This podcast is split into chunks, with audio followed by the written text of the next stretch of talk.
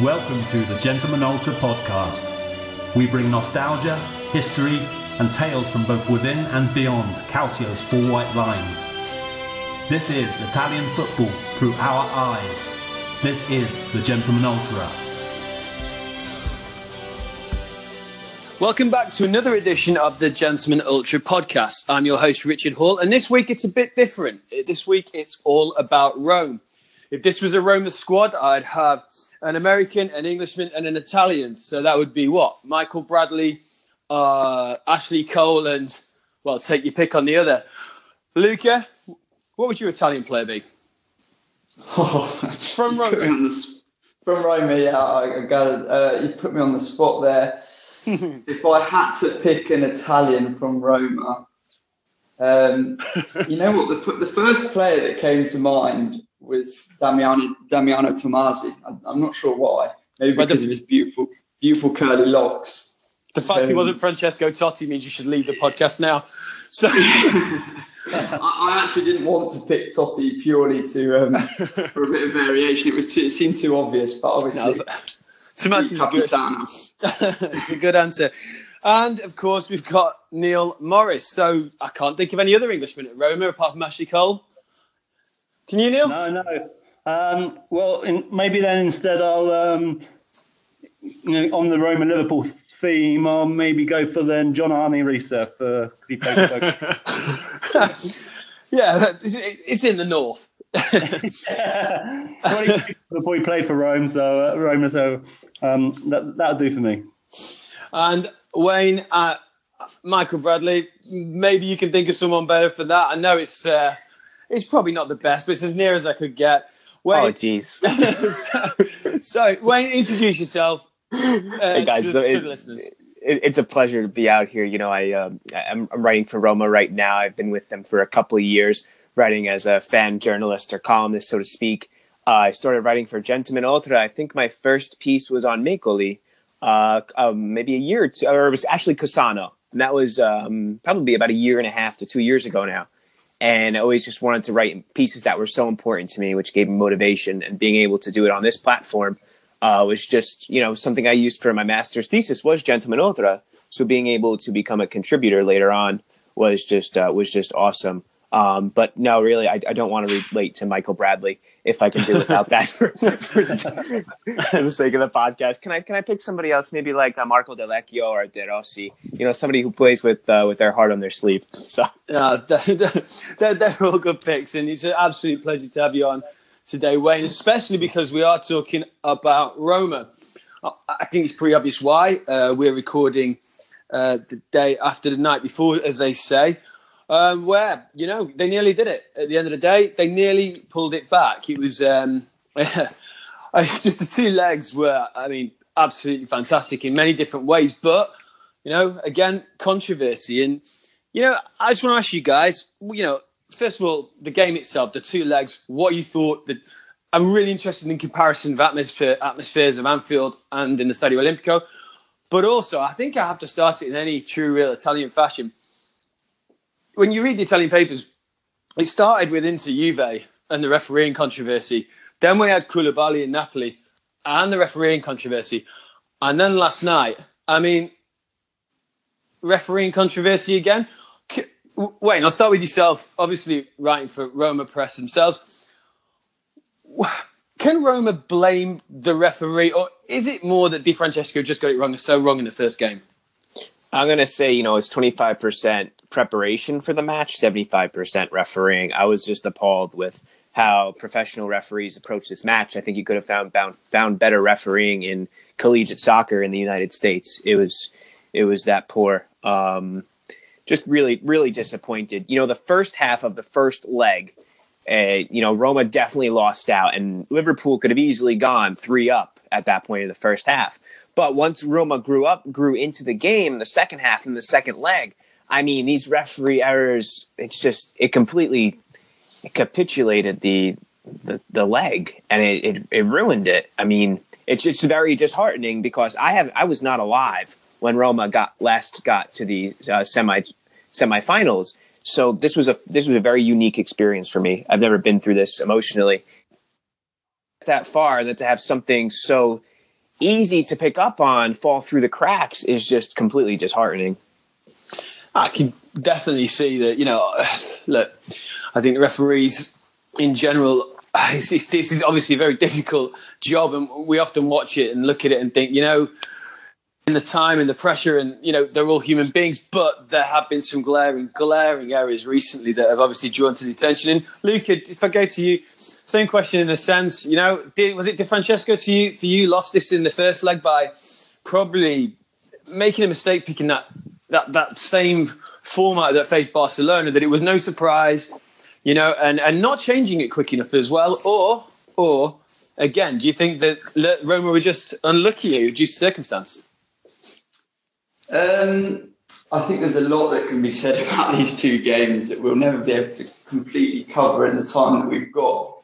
Um, look, I'm all for. I'm all for. I know the Italians, as Italians, we love conspiracy theories, um, and I saw some of the comments from Monkey um, Monchi about, you know, um, Italian football need to open their eyes. Um, this has happened twice now, you know, the call, the dubious call, or in quotation marks, against Juventus as well against Real Madrid, which I actually, by the way, thought, you know, when push comes to shove, um, excuse the pun, was a penalty. um, but um, Look, going to Roma, they were unfortunate, especially in that second half. Um, was on side, got brought down by the keeper, could have been a red card for Karius. That completely changed the complexion of the game in the 50th minute. Um, you know, uh, again, uh, Alexander Arnold clearly handballed and stopped El Shaarawy from scoring. Again, clear penalty. I'm not sure. A red card might have been harsh, so I don't think he did it on purpose. But um, two two decisions that certainly, if they'd gone Roma's way, could have changed the tide, and they have every right to feel hard done by in that sense. Um, and obviously, there was that kind of first leg goal. I think the third goal in the first leg was potentially offside. So look, it's a, it's another argument for introducing VAR. Um, I'm not sure why um, there's still so much resistance to it. Yes, there's been kind of teething problems, and there's and it will get more efficient as we use it more. And I just don't think in these high stakes game, high stake games we can afford not to have technology like that anymore. Um, but I also am frustrated um, as a as a kind of onlooker who was hoping that Roma would do themselves justice, and they did in terms of their spirit and the way they fought the whole way through, and, and made this time much closer than it actually should have been when Liverpool were five 0 up in the first leg.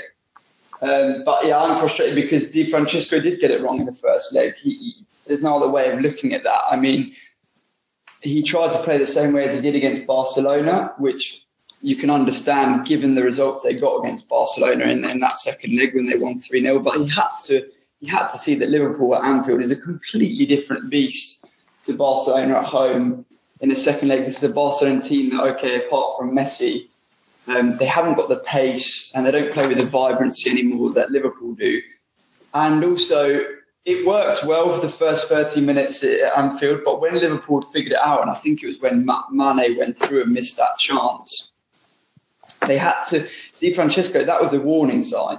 Then when Salah scores even twice just before half time, the second just before half time, he has to change things at half time then because I know. I, I, think I saw De Rossi accusing Liverpool playing long ball tactics, but I mean they're just exploiting a weakness there. If you're going to play a mm. high line and leave space in behind with with Mane and Salah to run in behind, then what team in the world isn't going to play balls over the top? It it was, I think, just he wasn't reactive enough. It wasn't proactive enough. Sorry, and that ultimately did cost Roma as well as I think Paolo Bandini wrote it in his column today.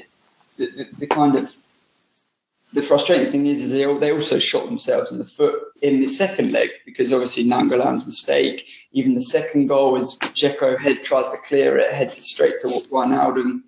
So it's a kind of mat. it's you leave you as an onlooker. We I was very kind of it was great to see Roma's fight at the end and, and they they ran Liverpool so close, but you had the feeling that they could have actually done this. You know, they really they really could have done because Liverpool um, for all their brilliance in that first leg, seemed almost ready to capitulate had things gone mm. slightly differently. That, that's also down to the referee, but um, I think you know, leaving that to one side, Roma, Roma did shoot themselves in the foot as well, unfortunately. But we've got to remember, as Wayne said, this is their first European semi-final or Euro Champions League semi-final since um, since 1984. So they're a very unexperienced team.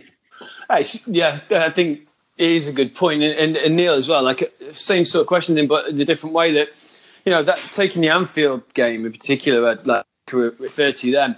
You know, Di Francesco in my opinion, didn't change things quickly enough. Um, yeah. You know, at one point he did look not scared wrong, but almost um, unsure of ideas and what to do. And I think when you saw and heard a lot of players talking to Di Francesco, the interaction between the coach and the players was was something that you know you don't see very often. Um, yeah, you know that. Yeah. So what I'm asking is, do you think as well?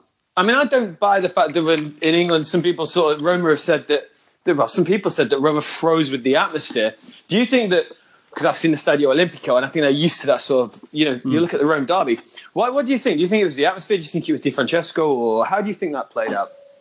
Well, I think firstly, yeah, I mean the um, like you say about the atmosphere, it is something they're used to, but it is very different. I mean the. Uh, it, it is a bit more intimate at Anfield. Um, you, have got people literally in your ear.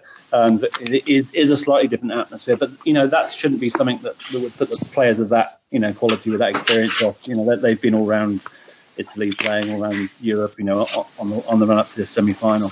Um, uh, so yeah, the atmosphere you know probably does affect players slightly, but I don't think that you know was the case um, at Anfield in the first leg. I think, um, as you both touched on, Di Francesco got, got his tactics wrong.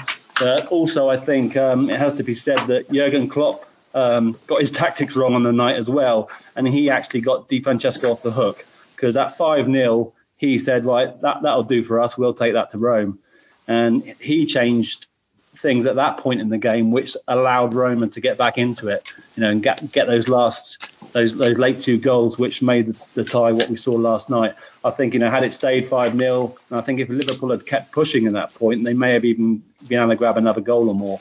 I mean, they, they still looked dangerous, and I think Klopp just thought, you know, we we've got to, you know, I can take a couple of players off now. We can then get the top four wrapped up at the weekend or whatever, and started thinking about other, things. And um, you know, when he brought Danny Ings on, and you know, and took Salah off, it just completely changed the game in that in that first leg. So I think both managers made a mistake. Obviously, Francesco's Francesco's was slightly, you know, a bigger mistake because he, you know, he just played right into Liverpool's hands into the you know in the beginning of the game. And as Lucas said, just giving Mane, Salah, and Firmino that kind of space to operate in, you know, is just it's you know it's a really dangerous game. Um, so in terms of the you know the football, I think you know both both managers you know probably made decisions which, luckily for us as spectators, you know gave us what happened last night as well, um, which was absolutely incredible. I mean to think that you know at three points during that tie, Roma were five 0 down, six two down, seven three down, and still came um, you know that close to, to, to, taking it to extra time.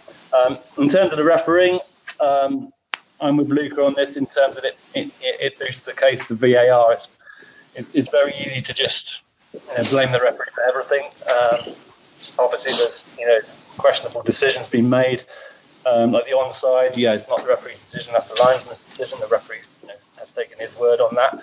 But you know, at VAR, you know, to look at that, it may have been a different outcome. Um, with the um, you know the handball that the Trent Alexander one, I mean, you watch that in real time, and it's it happens really, really, really quickly. Um, you know, in that case again, it could have gone to VAR to check it out, but um, you know, that's that's a debate that you know, yeah. is going to go on go on a long time, and for Roma it's going to be very, very um, but on the flip side, there is a case to say that you know had it had it not been in the last 30 seconds of the game, would that Klavan handball still be given? You know, it's quite a soft one. Um, Liverpool probably could have had a case for a, a, penalty shout that could have gone to VAR in the first half.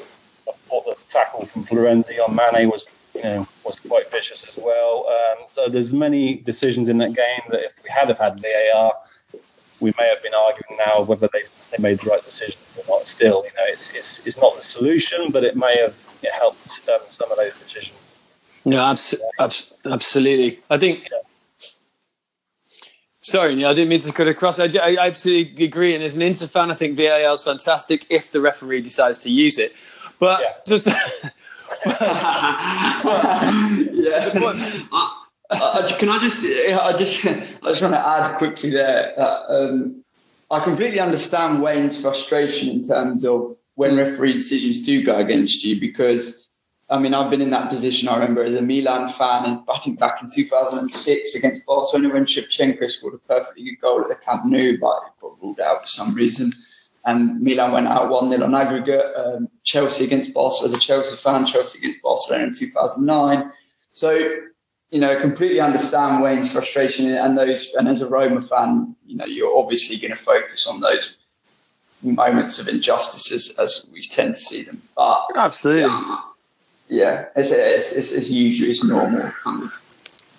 That's, that's it. And I, you know, listen, yeah, it's exactly the sort of point I was making in a sense that you do on the weekend. You know, I, I'm not going to harp on about that because it's gone, but you know, it's it wasn't as big a deal for for Inter against Juve in that some respects. It was it was for Wayne in, in Rome there, and you know, you do focus on those things because it matters, and it's our things are, are going to get right. But just moving on a little bit, I, I I'm interested because when you look at obviously the whole point of this this site started about the atmospheres in Italian football and going out there and, and watching the games, etc., etc. We've talked about in previous podcasts, but that that sort of atmosphere um, was always intrigued me, and I, I always found myself um, wandering out to Italy and away from English football, partly because of what I thought English football had become, but partly because basically because of the atmospheres and stuff you don't get over here. You're right, Neil. When you mentioned before the atmosphere is contrasting, I just want to know what you guys think about that, and anyone can take the lead on this. You know, in the sense of when the atmospheres in England are few and far between getting nights like Anfield, but then the Stadio Olimpico and in Italy, sometimes for me, you get a very different type of atmosphere. You know, you can have that; it's more intense. There is a huge difference for me in, in the way it is. But what do you think? I mean, do you think that the uh, the players are intimidated by these atmospheres? Do they just get on with it? And how would you see the difference between the two, in your opinion, guys? Uh, I, I, I think definitely that there's a big difference between what's being consumed. And in Italy, it's espresso mostly, it's caffeine. But in England, I think alcohol plays a bigger part. And that, that leads into two different types of violence. But in the end, they all have their same manifestation. Um, but in, in England, you know, and if I can give a England, an American's perspective on this, when mm. when it's here, when it's on NBC or Fox, whatever channel they put it on, they have to almost raise the sound to make it look like it's lively. When they put it on beIN Network here, when they put the Italian League on, they take away the noise of the stadium. So, do you, you, you kind of see where I'm heading with this? They have yeah. to they have to make it seem like it's not so crazy in Italy, like it's yeah, I mean, it's somewhat. Uh, Wayne, I was watching uh, I was watching the game last night on um, beIN Sports Hispania, and for the first um, sort of, you know during the build up, in even quite probably half an hour or more before the game, uh, the, the, commentators in the in the press box, um, uh, you know, were, were talking about the game, and I, you know, I, I was really struggling to hear them. And I think you know after a while they adjusted the sound levels so we could actually hear what they were saying. Um, this was on uh, beIN Sports Hispania, and uh, you know even before the stadium was full, they were struggling to be heard in the studio. You know the, the noise last night was, like you say. Um, but yeah, I think you know I think I discussed it with uh, Luca the other uh, a couple of days ago. We, we were talking about it how in some ways it feels more more uh, say hostile in Italy. You know, it's a real it's, you know not an anger, but you feel kind of like a hostility. Um, whereas in England, it's more, uh, you know, uh, hard to describe really. It is, it is a different thing. It's, it, there's an intensity at Anfield, but you, you, don't feel the kind of same kind of hostility that you feel maybe from that, that Italian, you know, ultra crowd when they're in full swing. Yeah, I, I, absolutely agree with that. I think that you know, in a lot of ways, um, I don't know if you touched on this before, but you know, you can go to the you go to I use the Emirates because you know I've frequented there quite a lot in the past, and you can go to a full Emirates for a league game. And let's say I'll use one an example of my own against Stoke, you know, a couple of years back. And you go, and it's almost like loads of people are there for a day out. You know, they've they've done the whole experience, the club shop. You know, there's a lot of um, a lot of tourists, etc. Which is nothing wrong with that. It's great, you know. But everyone's come for the whole experience. Everyone's bought food, etc., etc., etc you go, but it's a nice environment. It's great. It's a, seats are great. Everything's fantastic. You can't fault it, but it's deadly quiet from kickoff, and it is it is a quiet. It's much more apathetic in some respects. Whereas you flip it to say Inter versus Brescia, you cold November day. Even walking up to the stadium, there's only 20,000 20, people or thirty thousand people in in San Siro, and yet it feels like it's just impending. So there's a sense of it, a real sense of what's going to happen almost. And there is a real difference too. But not all days are like that in Italy, but there is there is always that just that slight edge. I mean, what do you think, Luke? Am I getting that wrong or no, and they don't head to the fan shop. They don't head no, to the restaurants before. That's a strictly go to the stadium, enjoy the match. Uh, you know, there's no there's no big, nice, renovated bar over mm. or, or, pub overlooking the field. That's a completely different experience because I work for Red Bull uh, in New Jersey, and we make such an emphasis on the fan zone before the match. But and, and in England, like it's what you're saying, you go you go to the you go to the uh, the the club store or um, the the local pub next to it or whatever it is, you know, whatever the club promotes mm. there. But in Italy, it is strictly about the match. And yeah. these are fascist stadiums. They don't even have that infrastructure in them to allow that. No, it's a good point. I mean, Luca, you've been to Vicenza. I mean, that must have a bit of a, an edge. yeah, I mean, um, yeah, the Romeo Menti. Uh, it's the main difference is probably. I think me, as Neil said, we, me and him, we spoke about it the other day. English football has gradually become sanitized in terms of the atmospheres and I guess the volatility of the matchday experiences. It seems not in every case, um, because you still have some great atmospheres across the Premier League, like Crystal mm. Palace, for example, um, and Anfield on European nights. And these, especially these stadiums, they're very kind of claustrophobic. The crowd is basically right upon the players, and so they can create quite an atmosphere.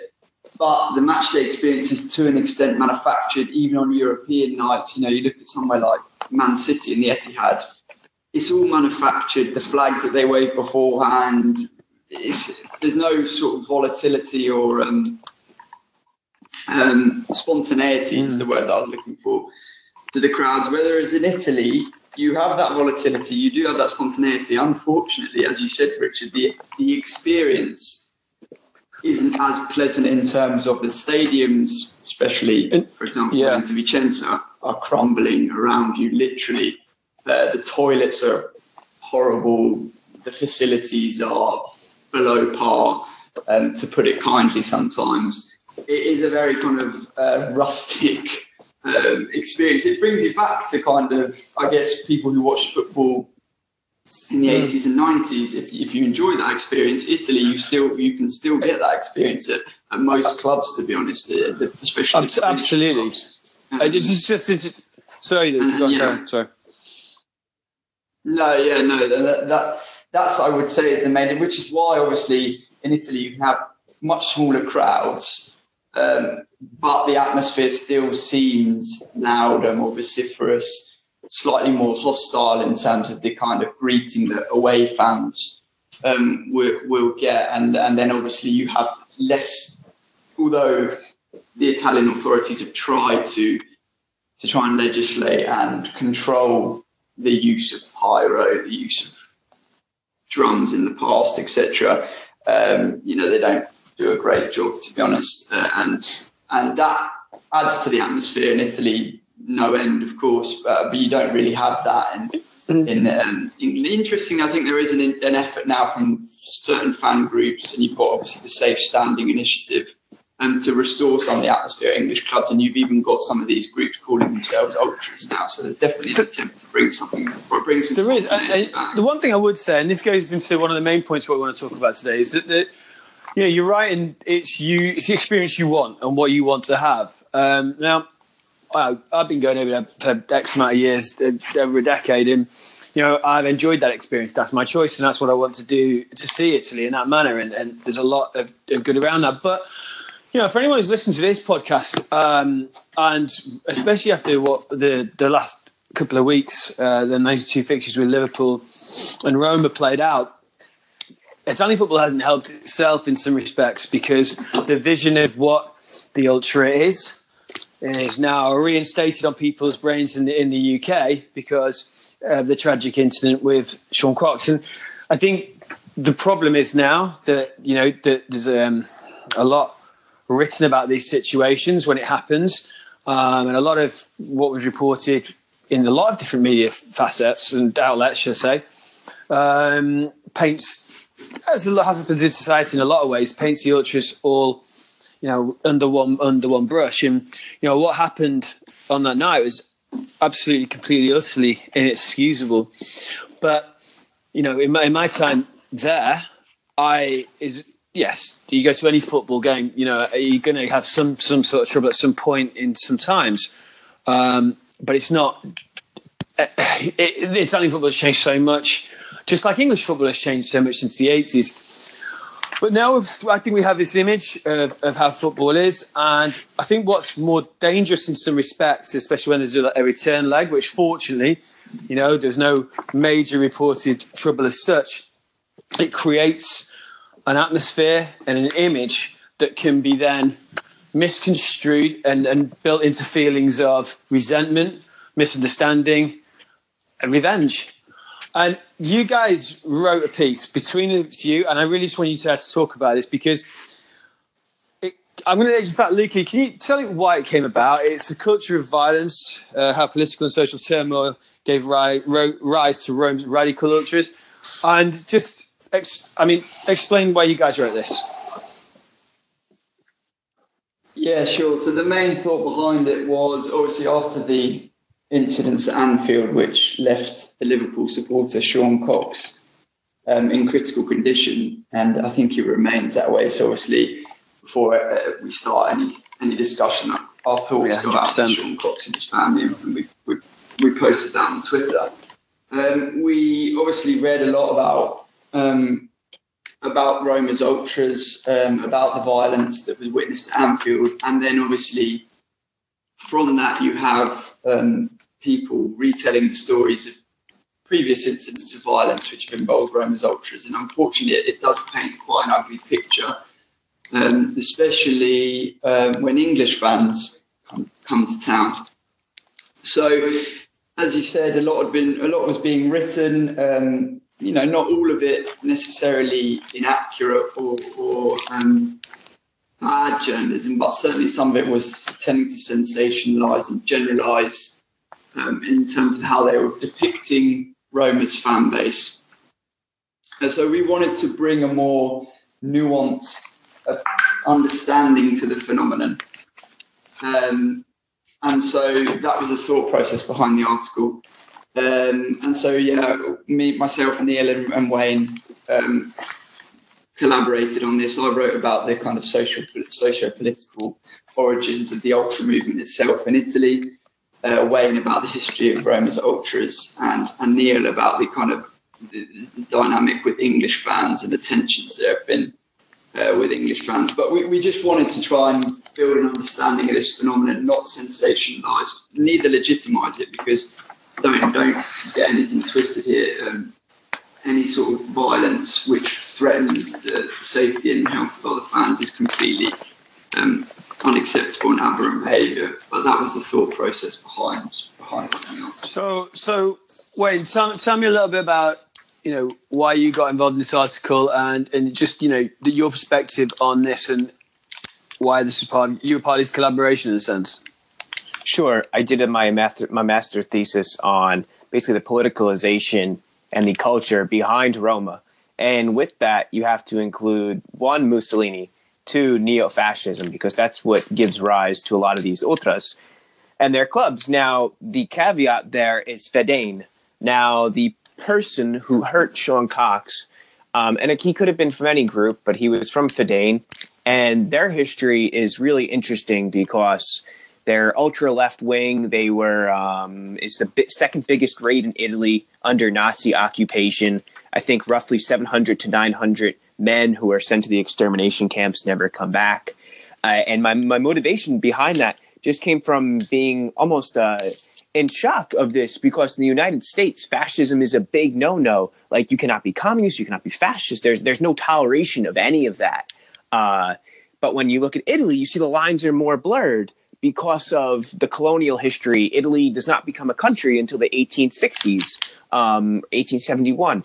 And by that point, the colonial world has already been divided up. The pie has already been carved out by Spain, England, France, Portugal, and partially the Netherlands. So you, you see why a country does these things and why these extreme opinions arise. And it was something that wasn't covered in English. So that's how I started to do my, my research. I followed um, the the past two years, starting 2015, when the Ultras stopped coming to the stadium altogether. And when uh, Luca approached me for this article, I said, "Yeah, 100%. We got to do it. We have to make some clarity here, you know, right now." So, eh, from an outsider point of view, I mean, obviously, you know, if I'm if I'm if I'm going to read this article, and I'm, for instance, a Liverpool fan, fan of any any team actually, maybe I'm going to the game last night, and I read this and listen to what you guys have said, you know, why? So surely then the ultras, this this is an issue. This is an ongoing issue, is it? Is this something that is you know uh, you're talking about the, the fascist elements, the left wing elements? Neil, explain as um, an outsider, if you would, if you take me as that for today, that why would I then have any better opinion of the ultras? And why? So, uh, tell me about the motivations. Tell me about the differences. Just explain to me. Yeah, well, I mean, firstly, you've got to point out the fact that what happened, you know, as with everything, you know, what we're dealing with here in the context of the article, we're talking about a stadium full of, last night, for instance, 55,000 plus Roma supporters. And then, you know, the incident that, that gave gave rise to this article involved two guys, maybe a, a bunch of maybe you know, 10, 20 guys um, who attacked an individual. Um, so it is still a very, very small minority. Um, you know, from what I understand of, of the ultras today, I mean, it is a you know a much smaller group than it would have been in the past. Um, and I wrote an article, funnily enough, you know, just before all this happened, um, before the, the first leg, about you know Liverpool's trip to Rome in 1984, um, and you know after that game, it, it, wasn't just a couple of guys causing trouble. It was you know huge, huge numbers, um, and so uh, the ultra problem, you know, was was much bigger back then. Um, what we're dealing with now is probably some echoes of that past, where you've still got certain elements that are carrying that on. Um, you know, it does get passed down through the generations, but it is, you know, it is becoming a smaller, smaller minority. Um, and you know, I think let's look at what happened last night. You know, um, we had on the Curva Sud last night. We had signs Roma fans. Um, you know, in about Alfie Evans, the the, the lad that died in uh, the child that died in Liverpool. Um, you know, uh, tributes to him. Um, we had a delegation of Roma fans who met up with a delegation from Liverpool fans in the city, to, you know, as a, a sign of unity. Um, we had the city of Rome presenting a, a, a medal um, and some memorabilia, a copy of a motion condemning violence, which they gave to a, I think it was the guys from the uh, Anfield Wrap podcast to take back to Sean Cox's family. Um, you know, and then on top of that, um, probably the you know the, the most significant thing of all, um, we had the authorities taking the situation seriously as well. So we had probably the best you know organised match at the Stadio Olimpico in a European game for, for, many many many years, and certainly compared to how it was organised in the 80s. You know, we had um, proper organisation, meeting points for the away fans to get shuffled to the stadium. They were brought in early. They were kept in for a couple of hours afterwards. They were, you know, and then they had shuttle buses and taxis taking them back. You know, everyone took it seriously. And this guy got hurt, and it wasn't just a case of oh, it's you know, it's hooligan. We're not going to bother doing anything about it. Everyone from the clubs, the, the authorities, you know, the police, everyone took it seriously. Um, the players, the fans, you know, all showed unity last night. And I think you know, watching both teams get applauded off the pitch as well, um, it was a completely different atmosphere. It, you know, there wasn't the sense of you know the revenge that there was in 1984. Um, you know, and, and, there was a lot of you know big feeling of injustice last night with the, the decisions and stuff like that, as, as Wayne mentioned. So, uh, it, if you're if you're an away fan, um, you know, heading out there is a very different situation to heading out there in 1984. Yeah, absolutely. I think I think that's a really good point. A lot more than one good point there about the fact of you know the way that it could have been a, a tinder box there from some of the decisions that were made, and um, and also the the support that that the ultras you know showed in some respects. I mean. Luca, do you think there's an importance of the way this is reported? Because I'm, you know, in fairness, as much as as much as I would, you know, I mean, go out there and, and spend time on the Curva Nord Inter, for instance, you know, there is a part of me when I see this that, that makes you think it's a big price to pay for an atmosphere. Uh, but then on the, on, you know, on the flip side, I know that in all my time, I've never seen any any violence. I have in English football, and I was, I actually will say I was lucky enough to interview Franco Caravita, one of the, the head of the uh, Curva Nord, Curva Nord in Inter, and he, his point was that look, if you have six thousand people all together, ten thousand people, you will always get a group of idiots. Now, idiots isn't a strong enough word for the, those people, so I'm not exactly using that term and use something a lot stronger.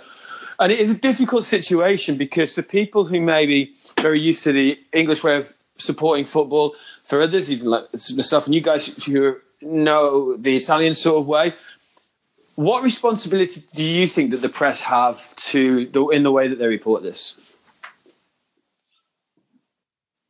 Yeah, I think we do have a big responsibility as onlookers to try not to escalate tensions first and foremost, because, uh, for example, in 1984, I think Neil wrote about how the Italian press before the game wrote about a whole kind of the, barbar- the English barbarians arriving, 5,000 English barbarians arriving, which immediately escalates tensions, which immediately puts Roma fans on edge as well. Um, and likewise the English press um, may be going a little overboard in terms of making some sweeping generalizations um, about the kind of Roma fan base or all, all ultras. Um, because not every ultra ultra believes in using violence or, or, believes in the culture of violence. As as a fan pointed out to us actually on Twitter after our article, um, you know, said to us, I'm an ultra myself. I've never ever engaged in violence. My my primary concern is to support the team, and that's for for the ultras. It, it literally, that's what the word, the etymology of the word, kind of um, denotes is that this is this kind of extreme support going beyond uh, what the normal fan would do in terms of organising the choreographies and the atmosphere. Um, so we do have to be careful, and I think that's why we wanted to at least bring some context and understanding of yes, there's a culture of violence. You cannot detach that from ultra culture, and, and yes, we are talking about more than a couple of um, morons. I think that's what James Pallotta, the Roma president, called these two fans who've been who've been um, I think charged now um, with with the attacks on Sean Cox. Um, but as I pointed out in the article, it is more than just a couple of morons or mindless hooligans. You know, these are some groups who have been radicalized because of uh, the history of Italian politics in the 1960s and 70s and the history of Italian society, um, which spilled over into football. Um, you know, as John Foot in his book Calcio writes, the idea that you can separate Italian politics and Italian football is laughable. You'll never be able to do it. Um, so these um, radical ideologies and, and the violence that um, that kind of was constant throughout Italian society during those years, the years of lead, they're called, uh, um, in, uh, which were social and political turmoil, where the, the Italian populace lost trust in, in the government at that point, and you had these paramilitary groups of left wing and right wing found their way into the stadiums, and that's and, and, as I think Wayne O'Neill said, the legacy of that has continued. You know, this is passed down the generation, and these groups still exist. Fedayn um, were formed in the 1970s, so who are who were left wing. Um, Boys Roma, who are neo fascists, are still around. I saw their banner yesterday in the Curva. They are they were formed in the 1970s, so this is where it's coming from. The only thing that I would say, um, my last point on this, because we could talk about it all, all day.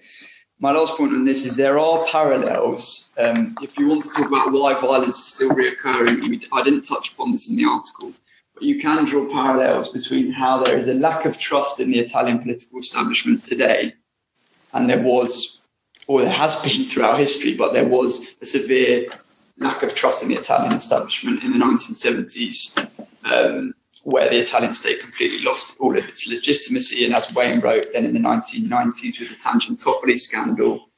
Um, and again, today you've got a state of flux in Italian politics where Italian parties can't even form a government at the moment. Um, and populist parties like the Five Star Movement and Lega Nord, or just the Nord, now, uh, sorry, Lega, um, they, they, they're not a separatist northern party anymore, but they are a populist party, um, are the most popular parties in Italy. And they're, they're espousing quite radical views. So is it again any surprise that we see some of this radicalism um, being manifested within Would you- Italian football? Would you say, in some respects, that's similar to the you know left and right influence and the instability in the UK in the seventies and eighties? You say it's a similar sort of link? Obviously, it's much deeper, in, uh, you know, with what you're saying, but or uh, do you think there's any link there in the sense of the way that now in the UK we don't have that as such? Um, so Uh, no, it's definitely a, a, an interesting parallel that you've drawn. There. I think that you definitely can't take away the social context from you know the, the rise of hooliganism in England and the, during the Thatcher era, especially as well, um, and the political instability. For sure, there's parallels there, and as you said, it's not same sort of instability um, that we perhaps see in Italy today as, as there is in the UK.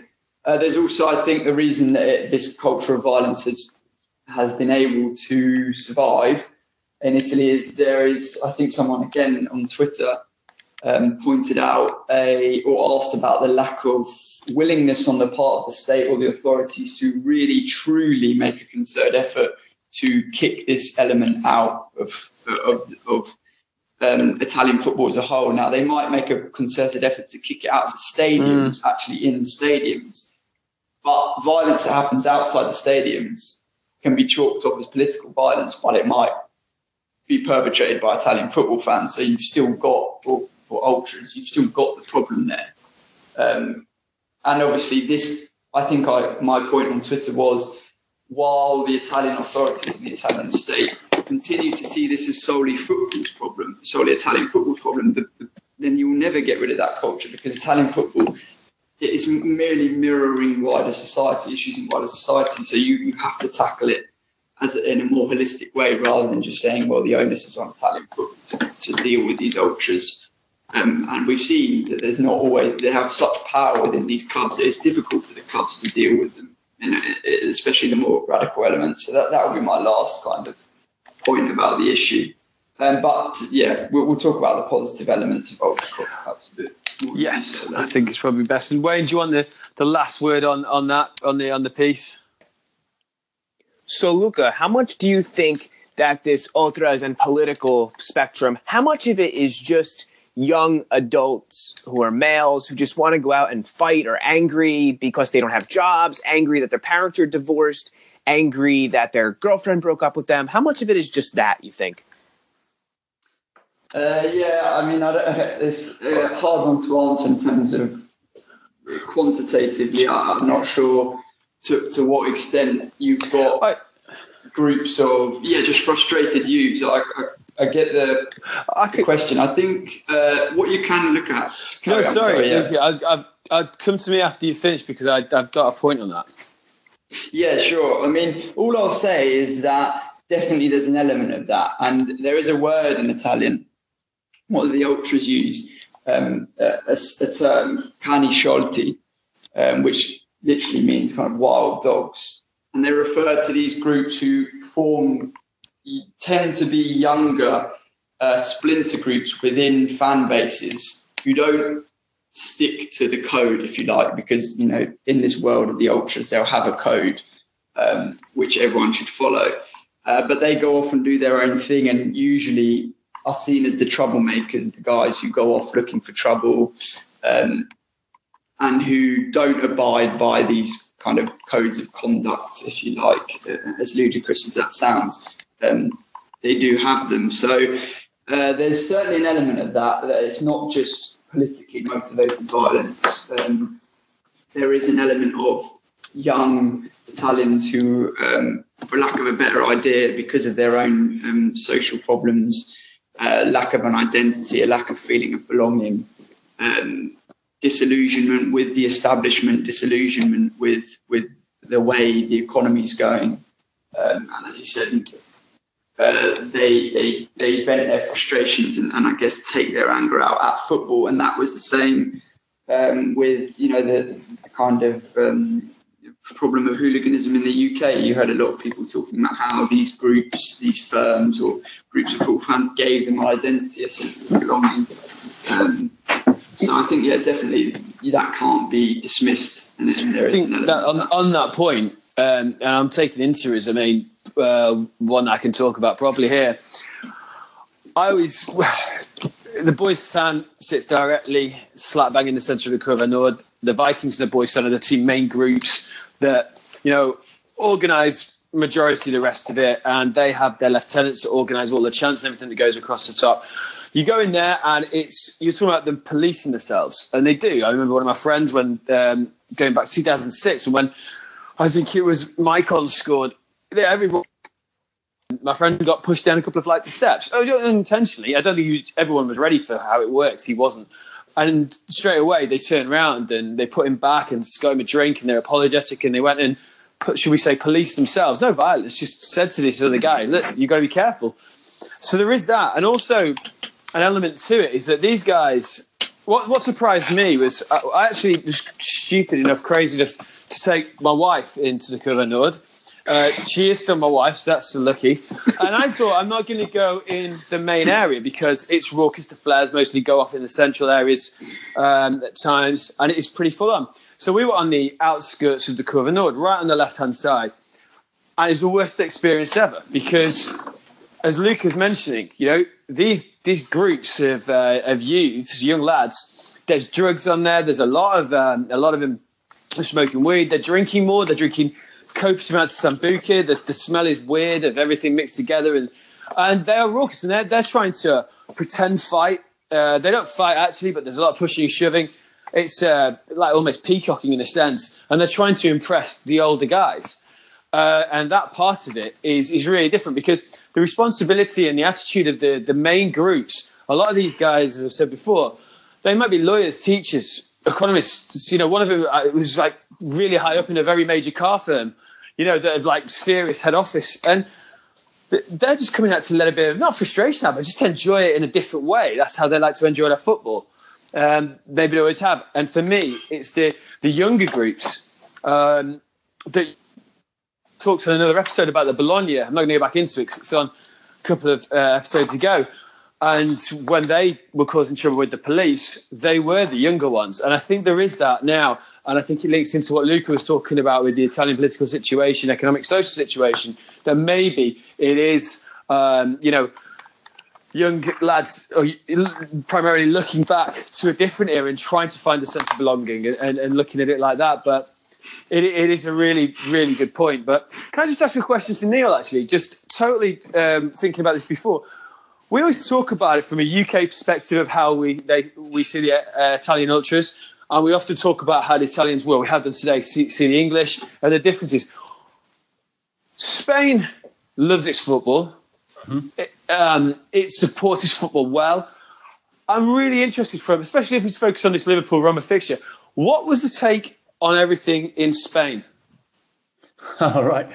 Um, well, it, it kind of um, it didn't get much attention, really. I mean, it was more about the football. Um, there were, you know, there were articles about the the incident that happened. Um, you know, but because it was a, a minority um, and it wasn't wide scale violence, it didn't get the major coverage that it would if it had happened, you know, say in Spain.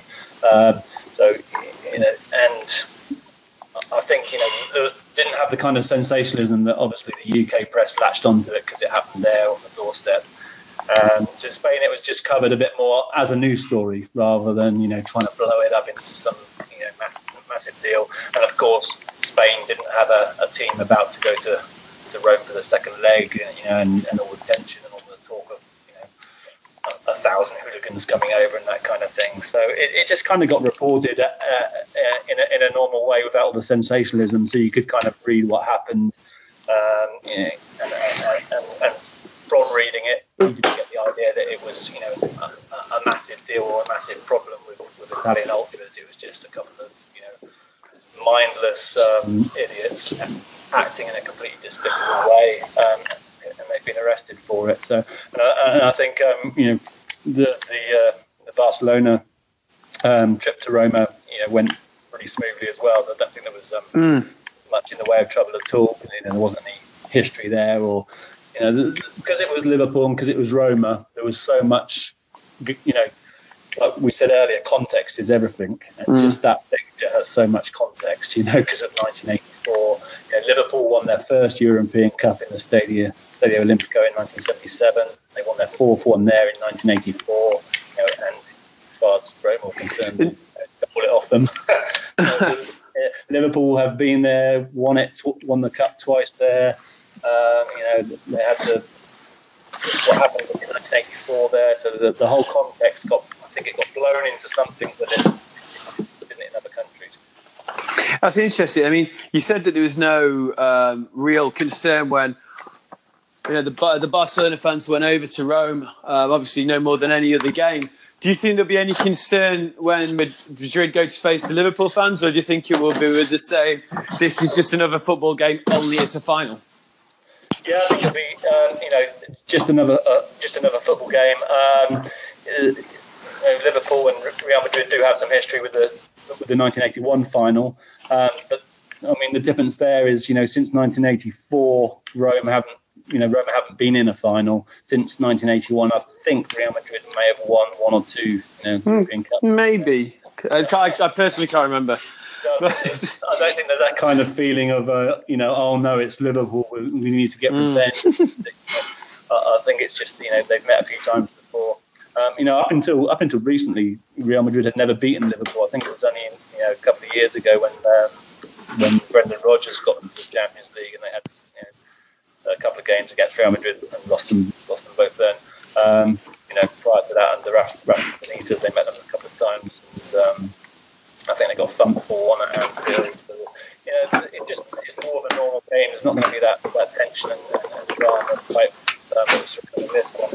Um, and uh, you know, I think there would have been some of that with this fixture, even without what happened at Anfield, just because of the 1984 Yeah. didn't just you know amplified it.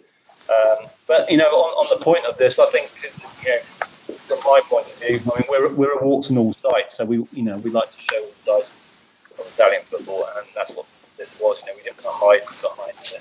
I think we want to tell it like it is. But at the same time, I don't think anyone wants to see the kind of sanitisation that we see maybe in English football. You know, we want the, the, want the theatre, the drama, the choreography, the atmosphere. Um, you know, all of that can exist without the, you know, this violent um, aspect. Um, and it, you know, it doesn't. It's, it's not just fans that you know can, can contribute to that. It's the authorities as well. Like we saw last night, how everyone got together to make it pass smoothly, and yet the atmosphere and everything, nothing was diluted. It was absolutely fantastic. So it's not about sanitising it. It's just about everyone involved in football, football team, club, fans, authority, everyone involved in putting that uh, spectacle together. You know, making sure that it passes well, um, you know, like it did last night without any trouble. I think there's better record. That's not bad considering. Absolutely, absolutely. No, it's really well said. Now, I think you know it is that point of being able, as a site, uh, as you say, a Wartson site, we will. Oh, well, I said, you know, looking at that dark underbelly of Italian football with rose tinted glasses, and I think that's what we've been trying to do today. Is not for one minute. Um, you know, just as much we're not trying to, to glamorize anything, which we certainly wouldn't do. We're certainly, you know, you, we want people to be able to go to understand that they can still go to Italy, enjoy the city, enjoy enjoy the city they're going to, the culture and the football. Because at the end of the day, you know, we've got to put these things into context as best we can. And uh, and on that note, can we say goodbye to Wayne? Thank you very much. But can you tell the guys where to get hold of you? Thank you guys very much. Uh, you can reach me, Wayne in Rome, like when in Rome, but just Wayne, uh, on Twitter. Uh, I have also my stuff on ResearchGate. If you ever wanted to use it for like scholarly citations, my master's thesis, if you're doing something on football and sociology or politics, um, on Twitter, you can always reach me via direct message. They're not closed. uh, on Facebook, and you know, for some reason, whatever, however you need to get in touch with me, you know, feel free, very open, and I'll, I respond all the time. So, you know, I'm very available to help.